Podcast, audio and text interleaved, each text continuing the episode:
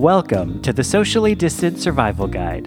My name is Kevin Winebold, and together, you and I are going to win this quarantine. Whether you're losing your mind in self isolation, not motivated enough to put on pants, or just need something to do while your sourdough starter is maturing, you are in the right place.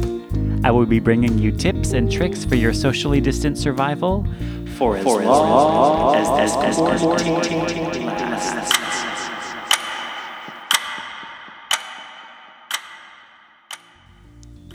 Hey there, my fellow quarantiners. Before we get on with the episode, I wanted to let you know about something exciting going on right now. Since this podcast is brand new, I need your help in spreading the word. Anyone who leaves a review on iTunes between now and May 31st will be entered into a drawing for a $100 Visa gift card or $100 directly through Venmo or Zelle. The first drawing will be on May 15th and the second on May 31st. So if you want to double your chances, get those reviews in early as all non winning entries from the first drawing will be re entered into the second. Since iTunes doesn't display your email when you leave a review and I'll need to contact you if you win, take a screenshot of it and send it to me at sociallydistantsurvivalguide at gmail.com. Now, on with the episode. Welcome to episode 3 of the Socially Distant Survival Guide. My name is Kevin Winebold, and I am coming to you from my closet in Harlem, New York, every Monday, Wednesday, and Friday. For today, I wanted to revisit an idea we talked about in episode 1 and elaborate on it. In that episode, The Secret to Success in Self Isolation, I mentioned the importance of making choices during this time and cautioned against the dangers of being in the passenger seat rather than the driver's seat. This is an important idea no matter what is going on in your life, but I find it's especially important now. Typically, in situations of uncertainty or high stress, when we decide to let ourselves go on autopilot, we don't always make the best choices. We think that we're just doing what we need to do in order to get by, but usually in hindsight, we realize we could have done things a little differently.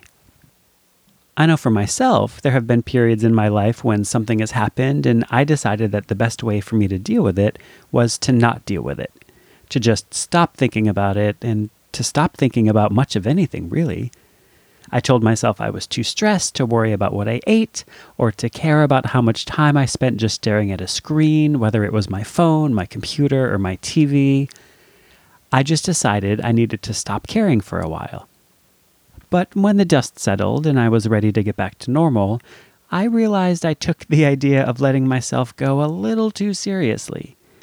I didn't need to totally let go. But in that moment, I bought into the excuse that I told myself, which was that the situation warranted that I could stop caring. Have you ever caught yourself getting defensive with someone when it comes to making poor choices like that, and your first line of defense is, well, you don't know what it's like. You don't understand. I've definitely been there. We let the situation be the reason for our choices because we actually just don't want to accept the responsibility. And in the end, we usually bounce back.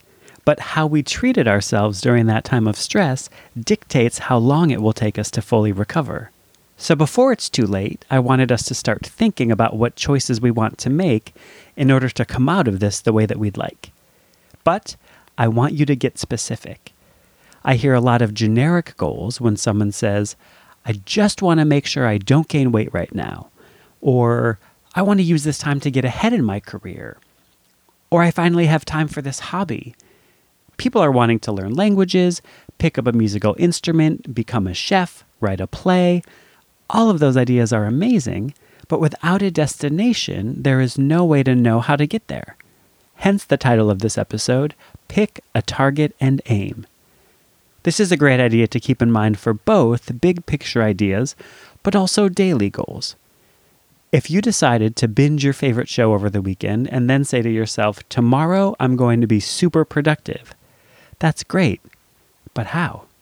If you tell yourself that you want to come out of this quarantine time with new skills, that's all well and good, but it's not specific.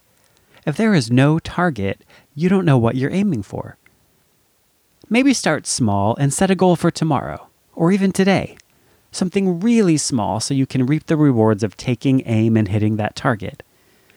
What is one little thing on your to do list that you can commit to doing?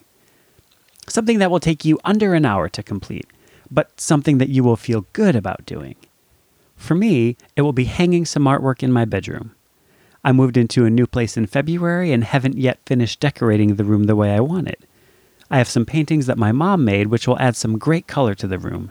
I just haven't actually made time or a plan to hang them up. It's always something I tell myself I'll do later, but I know how happy they'll make me when I see them on the wall. It won't take long, and I know I'll feel great when it's done, and then I can enjoy them all the time. So, my target is these paintings being on display in my room. Maybe there's someone you've been meaning to catch up with, and you can just give them a call or even write them a letter if that's your style. Letting them know you're thinking about them will naturally feel good, and then scratching their name off your list will also make you feel good. It's a win win. It might be a new recipe you've been wanting to try, or finally cracking open that Spanish book you bought a decade ago. Those vacation photos that you never got around to organizing. That plant you've been meaning to repot. Maybe now's the time.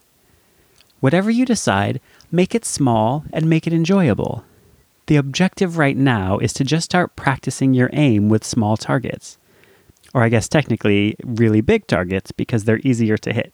You get the idea. We want to aim at a target that is easy to hit. A lot of us are losing track of the days right now, and when this current situation feels endless, we just tell ourselves that we have nothing but time, so what's the rush? When you think about doing something now, it's easy to tell yourself to do it later. And at times, that is definitely appropriate. It's completely reasonable to cut yourself some slack right now because of the current situation and how it's affecting all of us.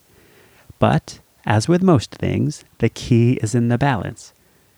The more you practice the skill, the better at it you'll become. And you'll actually enjoy taking aim at those targets.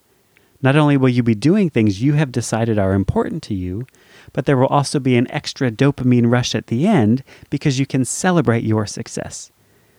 And in a later episode, we will actually be talking about just that celebrating your success. But for now, choose your target take aim, and enjoy your success. Until next time, stay safe, stay sane, and stay home. Thank you for tuning in to the Socially Distant Survival Guide. My name is Kevin Winebold. You can find me on social media at Kevin Winebold, or you can visit sociallydistantsurvivalguide.com, where you will find more great content, including our show notes and links to other resources mentioned on the show. If you enjoyed this episode, please leave me a review on iTunes, and if you think this show might add value to someone you know, please spread the word. Until next time, stay safe, stay sane, and stay home.